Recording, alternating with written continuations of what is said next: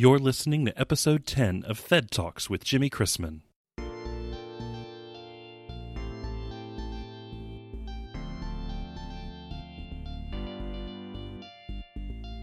Thed Talks is a podcast for theater teachers and theater education students. Hi, I'm Dr. Jimmy Chrisman, theater education professor at Illinois State University. Each week, I want to bring you stories and interviews from experienced K 12 theater teachers, current theater education majors, and professors of theater education that will warm your heart, renew your faith in teaching, and provide resources to better your practice in your theater classroom. Thank you so much for listening. I know you all are winding down your school years, and uh, my guest this week is no different. Um, so I want to make sure um, you know how to get in touch with me if you want to uh, give me any feedback, if you would like to make suggestions for topics for the show, or if you'd like to uh, be considered to be a, a, guest on next season's uh, next season's episodes. Please reach out to me at uh, thedtalkspodcast at gmail.com. And of course, you can always find our archives and our uh, show transcripts, as well as the resource list from all of our teachers that have been on the episodes on www.thedtalks.com. Now it's time to give our attention to our guest this week. I want to welcome Marisa Brady to Thed Talks this week. Um, she reached out to me uh, from, I, I, guess you heard me on a podcast, and you uh, sent me an email and said, Hey, I'd love to talk with you about things that I know. So I'm I'm really excited to talk with you. I know she is at Aprende Middle School in Chandler, Arizona. She just finished her sixth year there, but her 13th year overall. So, kind of fill us in, Marisa, on about your school and what what you're doing there, and a little bit about your program. Sure. Thanks so much for having me. I'm honored and glad to chat with you. Um, so yeah, I work in um, Chandler, which is about 20 minutes south of Phoenix. And um, Aprende Middle School is a sixth through eighth grade school. And I am fortunate to be full time teaching theater here. And then I created and run our after school drama program called the Jaguar Players. And we do two full productions a year. We do a play in the fall and then a musical in the spring. And that's the long and short of it. Good deals. What, what was your uh, was your big show this year? Uh, we did Once Upon a Mattress was our musical, Aww. which was really great. The kids loved it. You know, anything, anytime you give them traditional musical theater, they are like, "This is awful," and then by the end, they're like, "This is my favorite." So it was really, really great. And then in the fall, we did I Hate Shakespeare because I wanted to introduce Shakespeare to middle schoolers, and this was a really silly, funny way to introduce it and the story without the language of it. So they really enjoyed that as well. Wonderful. Well, um, I know you also taught um, elementary drama before that as well, correct? Um, I taught uh, elementary for seven years. I did uh, fourth and fifth grade, and um, I was just a, a, gen ed teacher. I taught everything. But while I was in uh, teaching fifth grade, I was working on my master's um, in secondary theater. So I was like guinea pigging my students with all of the things. I was like, how can I incorporate this? And informally doing arts integration, not like the, the true arts integration way. I just would bring it to life as i would tell my students. And i through one of my my practicums i had to I, I was supposed to be in an mfa program but couldn't do it because i was full teaching full time so i was like running tangent like parallel to the mfa students. I worked with them um, and but could do after school stuff and weekends. And as part of my practicum, I uh, decided to, to start a drama club because, you know, what else would a full time teacher working on a master's degree do? You know, except start a whole program. So I did it with fourth and fifth graders and had all these wonderful grand ideas. And it was going to, we were going to do two productions and they had to be in the cast and the crew and the kids were going to do everything. And my principal at the time was like, your kids are going to do everything? How is, you know, wasn't really super excited about it, but I convinced him and we did it and it was awesome. I did an abridged You're a Good Man, Charlie Brown, and they just loved it. I kind of just pulled monologues and some of the songs and it was great. We it was very beg, borrow, and steal, and let's use the carpeted stairs of the stage that we have, and you know, not great. So I did that there, and then it was this huge success, and everyone was like, "You have to continue doing it." So I continued doing it there, and things happened at the school where I had to leave, and they were like, the new school, they're like, "Are you going to do a drama club here?" I was like, "I, I, don't, I don't know," and I didn't because the position at my current school, which is the feeder middle school to the two elementary schools I was at, at uh, my mentor teacher had moved to middle school, and he was like, "The drama teacher is leaving. There's an open position," and I was like, what do, it's not even posted yet. What do I do? So I got here and um, I, I interviewed with see with DVDs of the productions that I put on. I was like, this is what I've done before because my school had a drama class. They had no drama program. They had never done any kind of main stage before. And I was like, I'm going to do it. I did it once. It can't be that much harder. That was not intelligent, but it's great. um, but yeah, so what I found to answer your question 45 minutes ago, I apologize, was at the elementary was really, really great foundation and a great way to kind of figure out drama because it's truly drama with with the younger kids. Whereas my class is theater and i know you know there's a distinguish distinction between the two but having that experience with the younger kids and doing dramatic play and process drama type things in social studies or math or whatever subject i was doing gave me a really good foundation for then focusing on theater at the middle school well i i want, I want to talk to you a little bit about how um, when you went for your master's, how that um, how that impacted your teaching. And I when I did when I did my master's, I I did a MED in theater education at UNC mm-hmm. Greensboro, and mm-hmm. we were able to almost kind of tailor our program to kind of what we wanted to study. So I really focused my work on um, the technical theater stuff that I didn't feel I was very strong in from my undergrad. Smart. That's real um, smart. We should have done that. And then it um, and then it for me, it, it really kind of solidified my love for and kind of stepped up what I was doing already with my kids. So talk to me about how how working on your masters impacted your work in your classroom. Yeah, I'm uh I'm notoriously stubborn. Like I set my mind to something and then I'm going to be like I'm going to figure out how to do it and it's not always great, but you know. So I um we I am about 30, 20 minutes, 30 minutes from Arizona State University, and they have a very well known MFA Theater for Youth program. And in my undergrad, my undergrad's in elementary ed, I minored in theater, so I kind of like took some of those classes. And because I grew up doing theater, I started performing at 10 and you know was a theater dork throughout high school and knew i wanted to be a teacher so that hobby would just become a hobby. And then I was going to go back for my master's early on. I, I actually did it when I was in my third year teaching, which again was not very smart, just uh, naive, you know. And I wanted, I really, really wanted to walk away with the ability to teach theater. So I was like, I, I, I went to do the, the MFA program, but it was full time and I couldn't afford to not work and do it. So I kind of forged my own path and they were like the only way you can do this is if you have two advisors.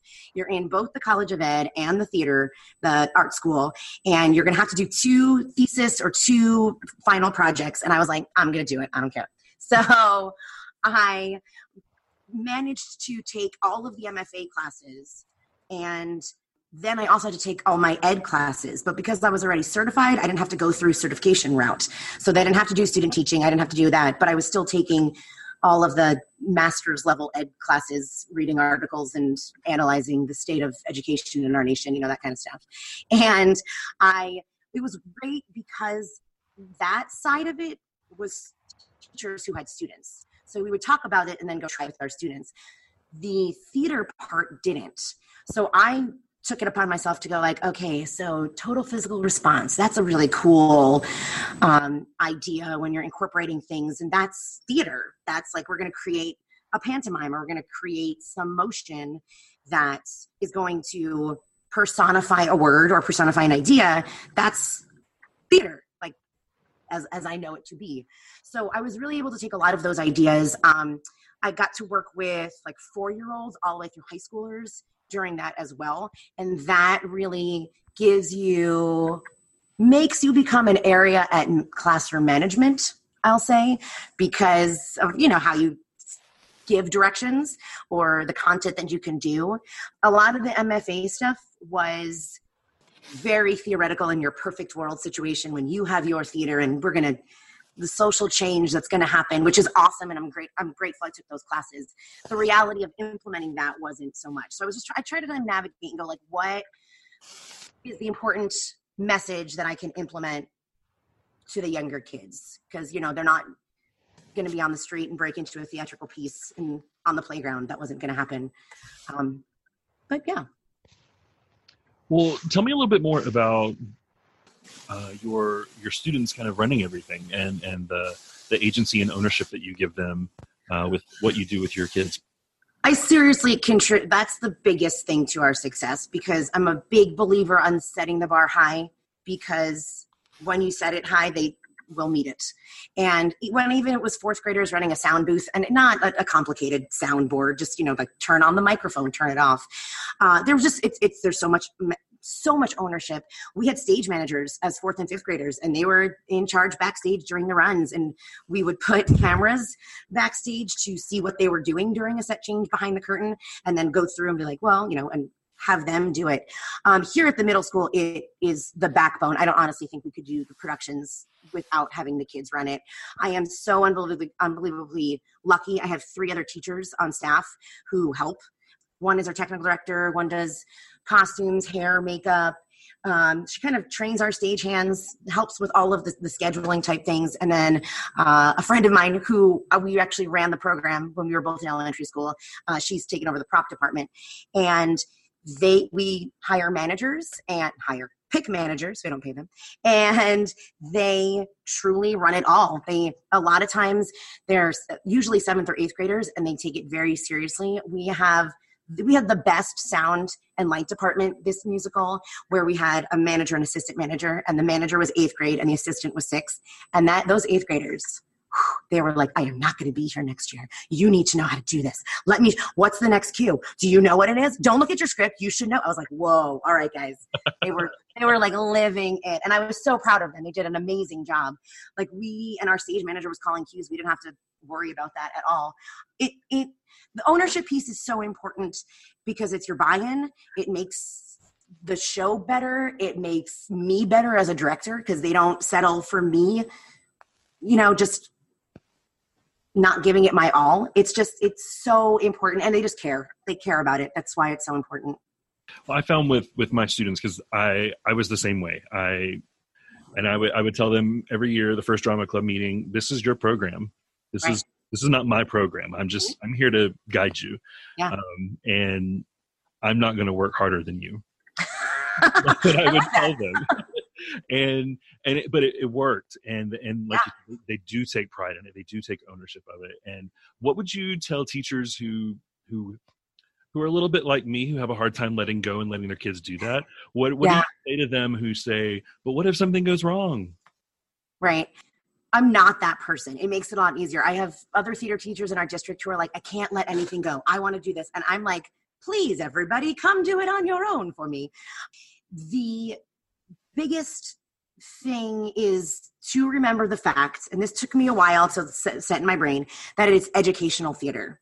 And I grew up doing community theater, doing theater in school, and that was the art of it. And then I was an educator. And until I put the two together and went, okay, the biggest way they're going to learn is if they try it and fail. And the biggest way they're going to come up with a problem is if they figure it out. And my sixth graders have a really big, in my class, my sixth graders have a huge huge problem transitioning with that because we do full productions at the end of our semesters and they do everything. And they will come to me and they're like it's not working. And i respond with yeah i see that. They're like what do we do? And i'm like i don't know. What are you going to do? And they're like you don't know? I'm like no i know but you don't know. What are you going to do? And they just freak out. So i always have to have a conversation with them. Like i'm like guys i know you usually go to your teacher and you ask a question and they give you an answer and they're going to solve the problem. I'm like that's not this. This is problem solving. You've got to figure it out. I'm not going to tell you. If i know it's not going to work i'm going to let you fail. And they're like what? What? You're the worst. I'm like no no no no no no. I'm, I'm not going to let you embarrass yourself. I'm not going to let you embarrass our school but how are you going to fix a problem because you know kids nowadays with like instant gratification i'm like I, how do you solve it? And you know they talk about 21st century skills like there you go. That's it. Well, i uh, i always loved when like uh like a cue was called late or a light didn't come up when it was supposed to or they were two light cues behind or the sound cue was a, a, a few seconds later than it should have been. And yeah. and like my assistant directors or or, uh, or other or parents would even come up it's like, mm, wonder how you're going to fix that. And I'm like, I'm not going to do it. They'll fix it tomorrow. they they learned their lesson tonight. It's that's part of the process. And and I think totally. I think that's something that we've heard over pretty much all the episodes that I've I've had with my podcast is that it's really you got to focus on the process. And yes. the end product is important and it's well and good, but what are they getting out of the journey to get there? Exactly. And that was that was like the whole thing of our masters and I remember being like oh, that's so artsy fartsy. What does that even mean? you know, when you're in college and you're like, I know more than the people in the field. no, you don't. They are experts for a reason. So any college student listening, like they, we know what we're talking about, all right? No, I'm kidding. Um, but it, it's it's true. And the, my favorite moments are when they miss the sound cue and look over to me and they're like, I'm so sorry.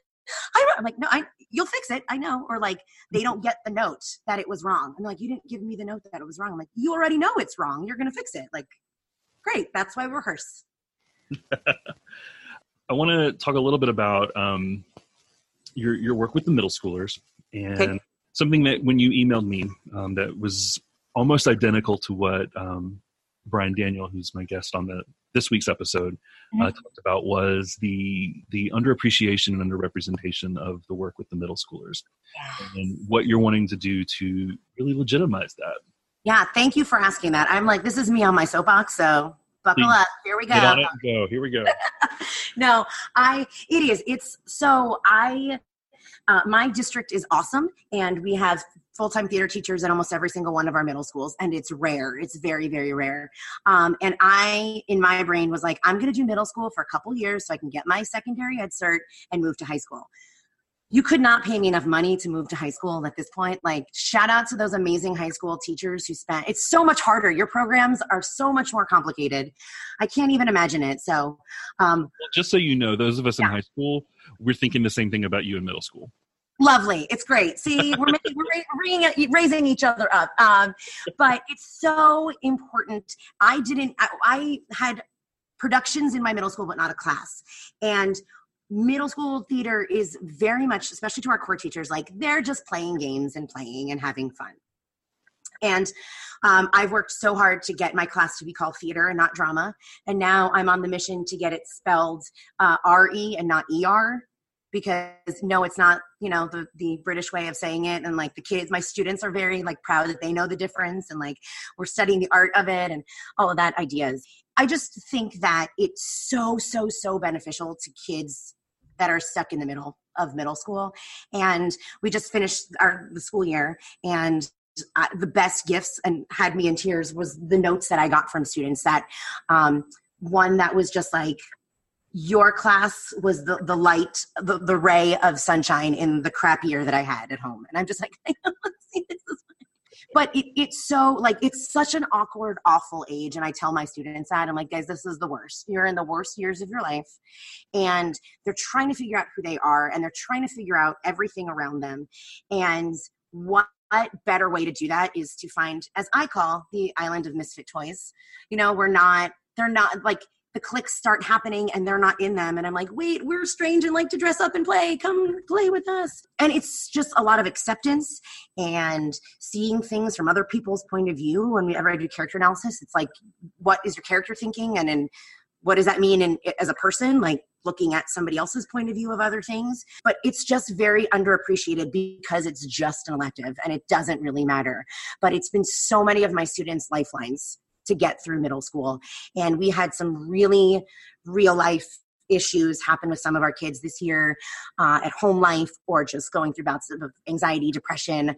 Uh, we had a kid on suicide watch this year, and the entire cast and crew just hugged and embraced all of those problems and they literally have like a family tree they're like oh, he's my mom and they adopted me as my i'm like oh, okay great but it was just this like they felt safe they felt like they belonged and it's so hard when you are 12 and 13 and 14 and there's nothing there for those kids typically in the middle school so i just hope districts appreciate it and see that it's not just playing games and being silly and wearing costumes but like it really you know helps kids have a self of sense, sense of self um, to get them through it well, how did you how do you create that space where they feel that safety and and that that feeling of ensemble with each other?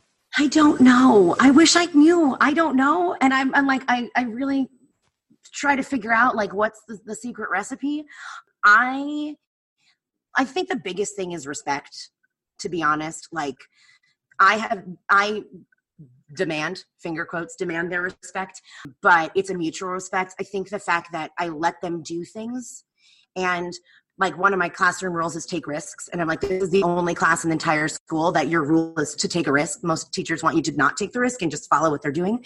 I think because of that i think because i am i we are i have a performance space room where we can run around and play and they're crawling on the floor and i'm like you'll be an animal at some point you'll jump on a chair at another point i think the nature of that is just kind of community forming. In my class, we do a whole lot of community building type things, like we do um, like warm up games that are usually tied into the unit that we're studying, but they don't realize that. Uh, with our after school club, it's there's just I think everybody really cares about putting on a good show. I think that's what's super important. Uh, the biggest insult I give during notes is I'm like, all right, guys, it's like it's like a good middle school show right now, and they're like, oh, what? we will not just be a good we we will be better than high school. Like their like marker of where they can be. But i think it's just respect. I think it's giving them ownership. I think it's listening to them and realizing i think me acknowledging like your life sucks right now because adults at this age are like it, you don't even know what it is. It's not it's going to get worse. But all they want to hear is like yep this sucks and i got to get through it. I think just humanizing like i make mistakes. I think that's important to show kids. But i don't i wish i had like the special recipe. I don't know. I appreciate what you do at the middle school level very much. Thank um, you. I i most of my career my whole career has been in the high school until just recently when i came to the university um, I, I for the last 10 years i worked at a middle school gifted and talented arts program in the summer mm-hmm. that our, our district and surrounding districts put together. And I love those three weeks. Mm-hmm. I love that time with those middle school kids. And, yeah. Um, they're so weird. They're so wonderfully weird. They're weird and and they're going awkward. everything and awkward. Um, but they're they're so hungry and they have such an energy and and it it it wore me out. By the end of the three weeks, I was I was ready for the summer vacation for sure. But um, it, it was great, and, yeah. and, I appreciate what you do um, because I know at the high school level, I I was dependent on the work that my middle school feeders did. Mm. Um, and I could tell when I had kids come through, I could tell which program they were from. sure.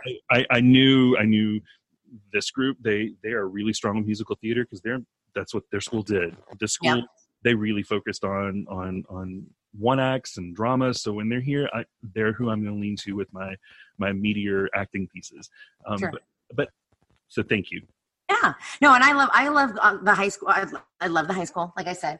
Um, and I, I, we go like our team goes to a lot of the high school shows, and we like open up the playbook. We're like, oh, that one was ours. Oh, that's our kid. Oh, we're so happy they're still doing it. And like, we had a big uh, the graduating class that just graduated last night was what we consider like our first generation. They were seventh graders when I came in and started the program, and they're just like uh, still doing it. A bunch of them are going to study theater at different schools or film, and I was like, guys, I, I just wanted you to be silly and have fun, but it's awesome.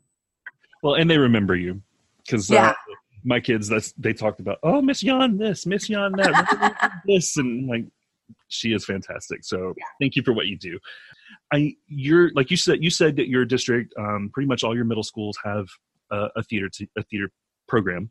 Yes. Um, and you in your email that you sent to me, you said that you all have a really strong um, PLC we with each other. Yeah. I had the worst experience with PLCs. Um, oh no! I, I, know what they are. Those professional learning communities. So please tell me about yours, and I want to hear about a, one that works and what's good. Sure. Um, so I like coming from elementary, it's all about team planning. Like every when I was on fifth grade, our fifth grade team I planned so much. We would switch students. It was a very it was a very team aspect. And then I got over to middle school and I was the only theater teacher at the school and felt real lonely and was like, all right, I gotta create a curriculum and finish all of that. Um, but our district, you know how districts like to catch on to something new and they're like we're going to do that hardcore. So PLCs in my district have been really big the past couple years, and uh, we had once a month, about once a month, like an entire day to do a PLC with the other theater teachers. And thankfully, the other theater teachers in my district um, are awesome and friends, and we are texting funny memes and encouraging each other and doing great things there, which is great and very very collaborative. So what we've done um, most of the time is just like the beginning is like a catch up, and then how did this production go? And all that kind of stuff. Um, we only have two sound systems in the school district that we share, and they travel. So they're in real great condition because sound systems are built to travel to different. And no, they're awful. So there's a lot of coordination between there. And what we've done is each time had somebody share a unit that they do because we're not working, we don't have um, a curriculum map or any district aside from the state standards we go off of, which is based on the national standards, we don't have anything specific, you know, like math follows that way. So we kind of early on a couple years ago went, all right, we have a nine week semester class. No, nine, 18 week semester class. We should cover nine units. But then how we do each unit is really different. And with all theater teachers, you go with what your strength is. You know, like uh, one of ours in her uh, I think her undergrad just loved theater history and commedia dell'arte, and she had this. She has this beautiful unit with they make masks and it's awesome. And I'm like, that's beautiful and wonderful. I don't know if I could do that, but at least I can take this resource that she uses or this idea um, and kind of incorporate it through my theater history unit. So we each share each week, whoever kind of hosts it, kind of not, I'm sorry, each month, we'll share a unit and the resources and things that have worked. And um, that's been really, really nice and helpful because not only are you getting awesome resources, but it makes you think like, how do I how do I do what I do and like how would I explain that to another teacher? Kind of like having a student teacher. Um, like what is it makes you think about your teaching and what you are doing. And then we sometimes like, all right, I'm going to treat you like my students, and we're going to go through here and do it that way. So it's a really good, and it's unfortunately the only professional development that we get because PD and theater, if you're not going to the conferences or anything along those lines, um, or listening to your podcast. Hey, thank you. um, it's you, you have to seek it out, and it's kind of hard. So that's been really, really great. We don't do our district wants us to do like take an assessment, review the assessment, figure out where the weakness was and reteach, which is very, very P- PLCE. But we were like, okay, stage direction. What are we going to paper and pencil qu- our, our kids on? And then the other problem was, all right, well, we'll do this. We'll do improv. Okay, everyone do improv. We'll have a, a same rubric that we're looking for these specific skills. But by the time we would get back a month or two later, we're no longer in our improv unit. So we just, you know, square peg into the round hole. We, we don't fit into a lot of that. So that's why us as a PLC went, all right, how are we going to actually benefit from this time? Um, or it's a lot of just like questions like um, i started a, a, booster club so one of the other ones was like how did you do that? Like what are the steps that you're doing? Or like we have this great fundraiser what are you doing? How to you know navigate that type. It's just it's it's good to talk to people who are in the same boat. Yeah. Uh, it sounds like your district though is uh, is giving you the time to be able to do that too. Yes. Yeah yeah, yeah with, with, my experience with it is we we had these delayed start days once a month oh. where we had you know the kids would come in two hours late but that two hours we still came at the regular time and and we would meet with our departments mm-hmm. and, and english department had their plc the math department had theirs i'm the theater department right so and I would get in I would get in trouble by my administration for being in my room alone. I'm like, what do, what do you want me to do?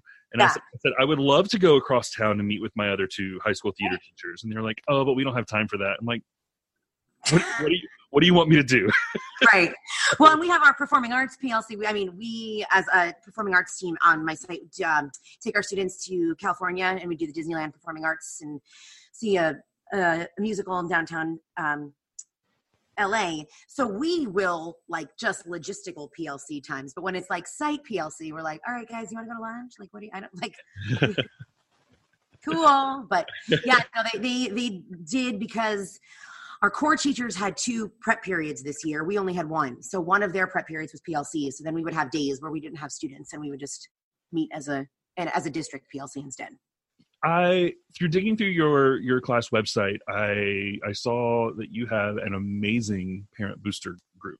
Oh my gosh, they're the best. Talk to me about working with parents and and and forming the booster club. Yeah. So, okay. So, our, like most districts, they have very strict policies when it comes to money and who can touch it and how you spend it and the POs and all of the things. And when I was in the elementary school, I went through that system and it drove me crazy. So, when I got to the high school, I was like, there's gotta, we've gotta be able to do a booster club. So, um, uh, my biggest resource was my father, who's an attorney, and I was like, okay, what do I need to do? And he also was uh, on a um, board of trustees for a theater company growing up, so he like knows the inner workings and performs. We're all big one theater family. It's adorable. Anyway, so he was like, okay, you've got to incorporate. I'm like, what? This sounds uh, he's like, no, you have to become a company, and then if you file for non-for-profit status, then you that's where you want to be. You'll be able to fundraise. You'll be able to spend how you want to spend. I was like, all right. So it's a very long process. It is. Uh, we incorporated, which was easy, and then it took we had to apply to the IRS. So what happened was like, I, I just am not afraid to ask people for help. And if they say no, then they say no. But I, everyone's like, how did you do? That? I'm like, I literally just asked. So I was at first one of the meetings, a parent meeting, and I went, We're going to form a booster club. If anybody is interested or any has knowledge. And one parent, she loves to tell us that I had a sheet and it was like, Are you interested in boosters? And she wrote no. Well, she turned out to be the president of our booster club for three years. And she's like, Remember that time I wrote no? I was like, I don't remember that. I always remember you agreeing to this. Um, and she, she, because we had build nights, uh, our tech director would just like parents and kids come and build because we can't build with students because it's against district policy to let them use any tools because we're an elementary district. So she was there and we would just talk. And she's like, Oh, I, you know, I do stuff with Habitat for Humanity. And we're like, Great. And then I was like, hey, so you know how you're helping? I just, if you could just like sign this paper to say you're the president, like it doesn't really mean anything. I just need some parents to sign it. She's like, all right, if it doesn't mean anything. But no, she, I, I took it seriously. And then because I knew so many of the families from the elementary schools, because I worked at the feeder schools, I had a parent who used to volunteer when I taught her daughter in fourth grade. And I was like, I know you used to be an accountant. Like, can you be our unofficial treasurer and just help, help us with this? And she knew paperwork stuff. So they signed on, and for the first pretty much two years, it was like the three of us trying to figure out what we were doing. Um, but getting that status, the 501c3 not for profit status, is huge because then you can take donations.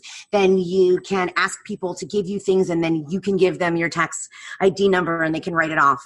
Uh, and it opened the doors for us to get like a bank account and a debit card so that when we buy stuff on Amazon, we have our card there and all of that's there. It's two years ago, we had this huge boom of parents who were, I think we kind of justified ourselves to the community and they wanted to help. And we had the website that you saw, those were just two parents who were engineers and they're like, we're going to do it with our, our tech director who's a tech guy too. And they just put all of that together. And I was like, it would be great if they could buy tickets online. Now we're selling our tickets online.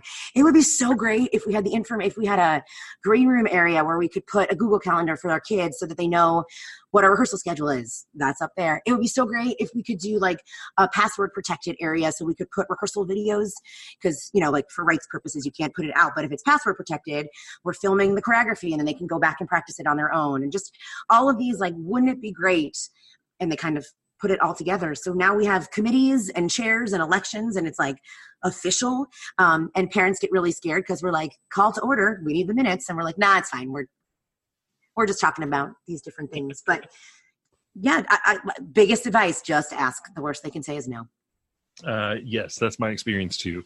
Yeah, uh, I we had a booster club, and, and thankfully, my principal um, at my at the school I left, um, he he pulled together the drama boosters, the choral boosters, and then the academic boosters. And he said, oh, okay. I, I will pay for getting your nonprofit status. Yeah.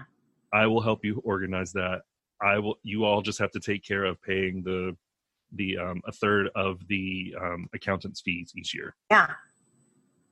Nice. And Done. then and then it was my job to maintain the parents and, and keep that board going. And and, sure. and is it, it, you just have to ask Yep. you just and have then, to ask them. Ask and recruit because when we have years with eighth grade parents, I'm like, find a sixth grade parent buddy and start talking to them about what you do. Um, and it's really great too because our shows, you know, I don't have a I don't have a theater. I would love one. I have a a cafetorium, a multi-purpose room, and we put so much in like our quote lobby. It's just the entrance between the gym and, and the MPR, and we just they, they sell so many things and come up with these great ideas. They're like, how do you do that? I'm like, we they, the parents brainstorm this. Like we do popcorn, but now we do souvenir cups with our. We create the logo for our show, and then it's you know free refills, and we do uh, break a leg posters. that has the kid's face on it. You can buy a little shout out and post it on that. You know, just like ways to get money. We do raffles. We get donations from local businesses, and so much of that was their ideas. Like they, they're, you know, they're just so creative and smart. Just all right, let's let's try it. You you also do student travel. Yes. Um, and that was one of one of my favorite parts of, of my programs that, that I had. Um, and student travel was so important for for my kids and, and the continued growth of my program. Oh yeah. Um, talk to me about what because I know you, you do New York uh-huh. um, every other year. Um, yeah. So talk to me a little bit about the experience with that, and then how that impacts your program. Um, so yeah, we do a New York trip um, every other year, and we only allow seventh and eighth graders to go because sixth graders would be a little bit much. Uh, also, it gives them something to look forward to because the sixth graders, when it's they go, they're like, oh, when we're in eighth grade, we'll get to go. And we went last year, so we're in between years right now. And um, I actually just work with a, a tour company. I know some people have different opinions about that. Um, but I just use EF Tour, EF America. And the first year uh, we went, I was unable to go because I was eight months pregnant at the time that we were going to fly. And I asked my doctor if I could fly, and he wouldn't let me. So my teammates went instead. And then this past year was I actually I was pregnant again, which was funny, but I was not super pregnant i was able to go which was nice. But we they we do a lot of build up to it. So actually we have kids enrolled right now for our 2020 trip. They've already started and then they're talking about ways to fundraise. I usually get a parent to kind of head up that committee and um, help with fundraising ideas because some parents some years parents are like yeah let's do all of the fundraisers and others are like no we're good. I'm like oh that must be nice. But we, when we go with the kids it's seriously first of all so i'm a little bit jaded because I grew up in New Jersey. I grew up an hour outside of New York. So I would go into the city like every weekend. But to see them see New York for the first time is the most amazing thing ever, um, especially theater kids, because they geek out at the stuff that I geek out. They're like, oh, there's a Statue of Liberty. That's cool. But they're like, oh, Hamilton's grave. Are we going to go see where Hamilton was buried? I was like, yes, we are. Like that's of course what they they care about. Um, the other thing that's the the most amazing thing uh, is seeing the Broadway shows, but stage dooring because the concept of the fact that you can wait after and then meet them because these are celebrities in their brains, and they just sat and chatted with them and took selfies and signed autographs and answered their questions. And one parent was like, "Are they just gonna go home now?" I'm like, yeah, their job's over. They're just like they're just gonna walk down the street. I'm like, this is New York. They're not really famous. It's fine. Um, but they just, you know, it's celebrities, and it was amazing. And the fact that the Broadway theater houses are so much smaller than uh, we have a great touring facility here, and it's huge. But they're like, this is this is a lot smaller than I thought it was. But all of those things, it's just really great to see them. We there's always some kind of issue with drama and rooming situations that is bound to happen with middle schoolers but they step up so much.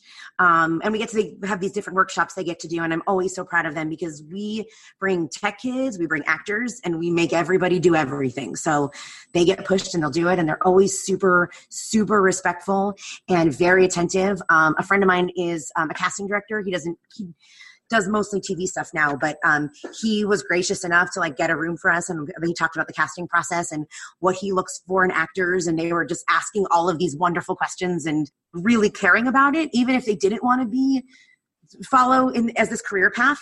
It was just like they were very much involved. It can be super scary, especially because we have to fly, and that can be like there's a lot there, but it's definitely worth it because I cannot recreate anything like that in my classroom. And that's why when I originally thought of the idea, I was like, there's no other experience that they can have besides this. So again, I was like, could we do it? We're gonna do it. For me, it was the when we the excitement when we came back. Oh, okay. Um, and I mean, I, I again seeing their faces, see it Yeah. everything for the first time, and and Yeah.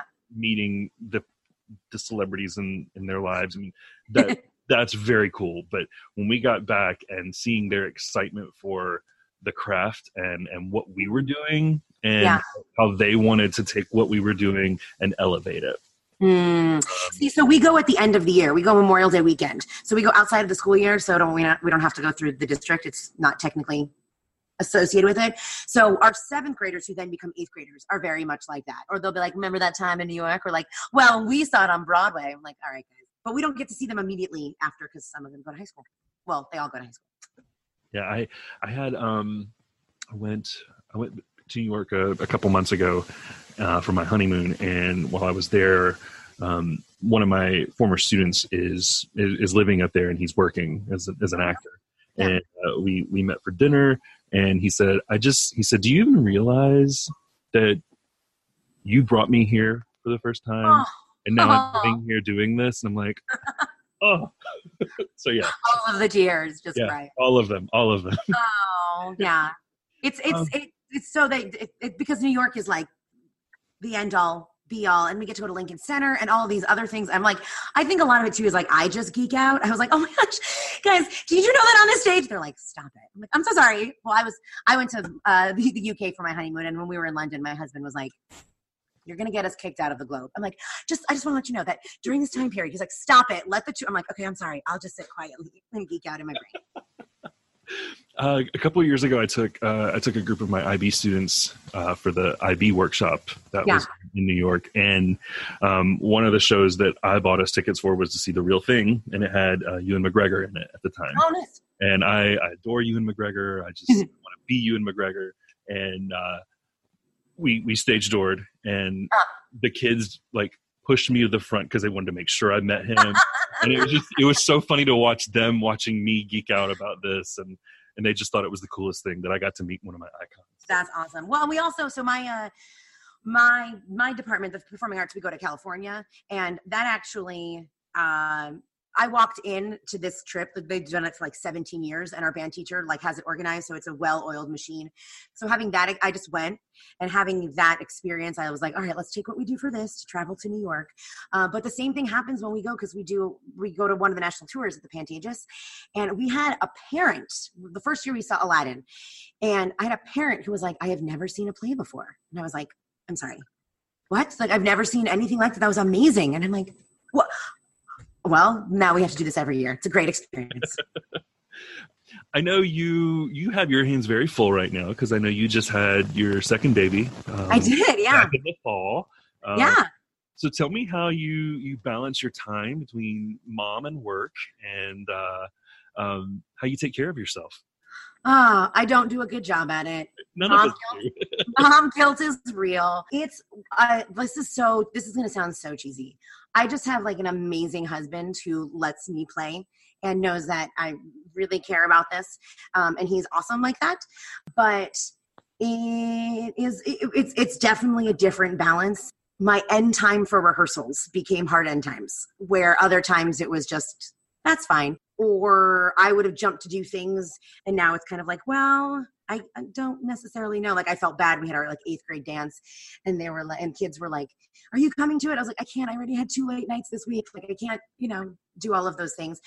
But to uh, what I tell myself, I'm not the best person for this, but like, is that like it's okay. It's okay that you may miss bath night one night, but it's okay to have to cancel rehearsal because we have to go to the doctor's appointment. You know, like there's a lot of just being okay with the balance and it's hard when you i mean i started when i was doing my master's that was pre-kids that was pre-husband. So i was there till eight nine o'clock at night and not need to worry about it. But um, again it's i think it's the support. My teammates know one of my the my friend who does our, props our kids are the same age too. So she's like i gotta go pick up the kids. I was like oh i should probably go too now. That's a good job keeping in check. Um, but they all know and are, are very supportive of it my students love when I have to bring the girls to rehearsal. I have lots of babysitters if that happens. But I just like I just have to keep telling myself that's it's okay. It's okay to leave early. It's okay to cancel. It's okay to be late. because it has to be. Yeah. What is uh, what's one of your favorite um, your favorite stories, funny story, horror story, most meaningful moment um, that you can you can share with us? Oh, there's so many. My what my okay, so I have like my classroom ones and my drama club. My classroom moments I love my students are either like the hardcore theater kids or the kids who they just like theater it's their favorite elective to take. And there's a difference between them. And my favorite moments are when the the non-theater kids have a super theater kitty moment. And it was last year i had a student who was in my advanced full year class and she was very into like punk rock or like early 90s rock grunge type music like that was she was really into that and she came up to me one day and was like, have you seen Dear Evan Hansen? And I, because like they think I've seen every show ever. And at that point I had not. I was like, no, she said, I've been listening to the soundtrack. It's like really good. I'm like, that's awesome. Like, what's, do you have a favorite song? She's like, I just really love Ben Platt's voice. And in my head, I'm like, oh my gosh, she knows the name of the actor who plays it. That's crazy. And I just waving through a window was great. Oh, and then, but I, you know what? I just really love all of them. And I was like, that's awesome. Like, I'm super excited to see it. I hope you can see it when it comes through. Um, and in my brain, I was like, that was like a non theater kid just geeking out about the OBC of Dear Evan Hansen. I was, though that was like a yay moment. Um, that's great. My my drama club. Oh my gosh, there's so many. But again, another type theme type thing that happened was we were doing Bye Bye Birdie, and I had a student, he in eighth grade, and he was kind of like, I think I maybe should try out. I was like, you absolutely should. You're a boy and you're awesome and you're talented and come and do our musical. And uh, he actually got cast as uh, the understudy for Albert. We understudy our principals and then we do an understudy show so they get the chance to perform.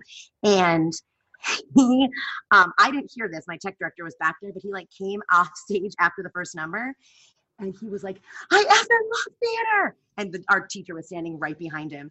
And everyone's like, turn around, turn around. And he's like, oh my gosh, I'm so sorry. And he's like, you just got bit. He's like, what? He's like, you just got the theater bug. And he just graduated and he's going to school for film now. So we're very excited for him. But that those moments of like when the theater non-theater kid becomes the theater kid is the best thing ever. Or just I I actually have a quote board that my students made me because the things that come out of my mouth are strange. You know, you say things that like no other teacher in the school. Um, and I repeat myself a lot. So I just start the, the phrase and then my cast can finish it at that point. But a lot of really weird and funny things come out of there. Um, and then all like the, the inside jokes we love to put um, Easter eggs in our show. So we just did Once Upon a Mattress, and uh, when we, they pull the things at the in the finale that were hi- hidden in the mattress, they were all a prop from all the other musicals we've done. Because we had a our joke at our department is um, it's the where's the shoe moment. So when something goes wrong, we call it a where's the shoe moment. And it was our understudy show of Cinderella. Someone forgot to set the shoe on the stage when she runs out and the prince goes to the stairs to get the shoe. They forgot to set it there. So our prince runs off stage with a hot mic and goes, Where's the shoe? for the entire audience to hear. and so that in that anytime you make a mistake, it's the where's the shoe moment. Or they try to throw in the phrase where's the shoe in, in every single show. And then we went, I take the eighth graders to see um, our high school invites us over for the eighth grade to go see a show. And he just graduated the kid, the Where's the Shoe kid. And what they're like, any questions that our talk back after, anything about high school, anything about the show? So one of my drama kids raised his hand and was like, um, are you the where's the shoe person? And the kid's like, you've got to be kidding me. I can't. And I'm like, no, dude, that is a badge of honor. They, you are a celebrity. You're the guy who said, where's the shoe? So, you know, fun, silly things like that. I had a, um, I had a, a kid um, played Mr. Mushnik when we did Little Shop of Horrors. And I always warned them, I was like, you have to pretend you have to keep in your mind that your mic may always be on. oh gosh. And uh, I said, because you know, if they're yeah. working eight or nine different mics, the, the, finger may not get to yours right away. So you have to be, yeah, it's always on. And he messed up in his song, and and he walked off stage, and and he dropped the f bomb. it went all through the auditorium. Oh. And so from then on, we have we've always said, do not pull a shivam. You have to assume ah. that your mic is on. Yep. And even when I'm gone, they're still saying that. Don't yes. pull a shivam. So I, that's very cool. Yeah, and then we had someone. The best was like, "Uh, who farted over a mic?" We're like,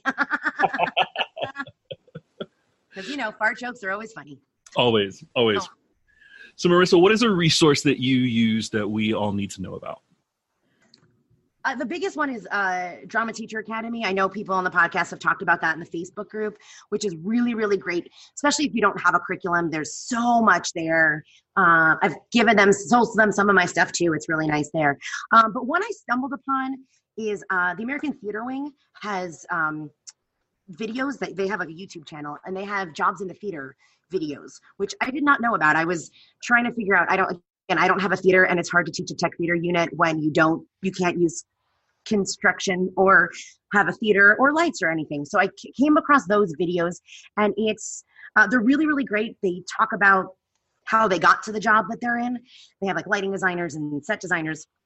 It's and like the the lighting designer of Hamilton is one of them and Aladdin. So they're like some are a little, you know, downtown obscure musicals that a lot of people don't know, but when they have the big names, the kids kind of hook into it.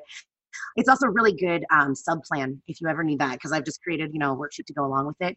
But it's really good because you can see theaters and New York theaters and professionals, uh, especially some things that you they didn't know they didn't know were jobs. Like somebody talks about adapting scripts um, and projections, a projectionist, things like that. But that I stumbled upon that and I immediately emailed my theater teachers and was like, guys, this is great if you need it. Bookmark this page. My final question for you is what are your parting words of wisdom for new teachers coming into this field? So, what I tell them is this no matter what you put on the stage, the parents will love it.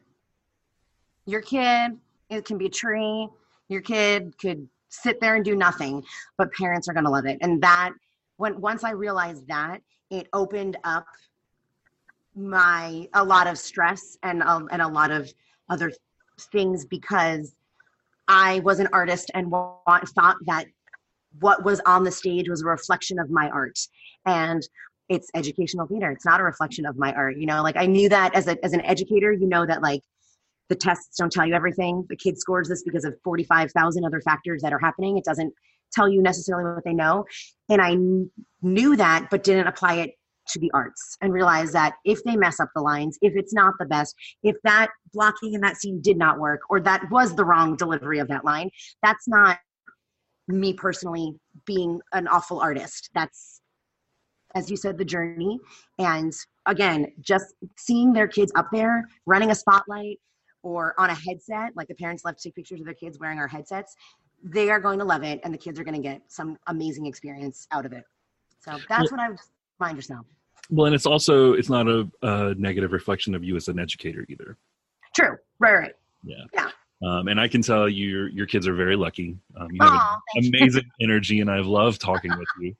Um, yeah, so fun. Thanks for having me. I enjoyed it. Thank you for reaching out. Um, yeah. If you know anyone else, please send them my way. But I, I really appreciate you chatting with me, and I appreciate what you do with your kids. And I really hope you have an amazing restful summer?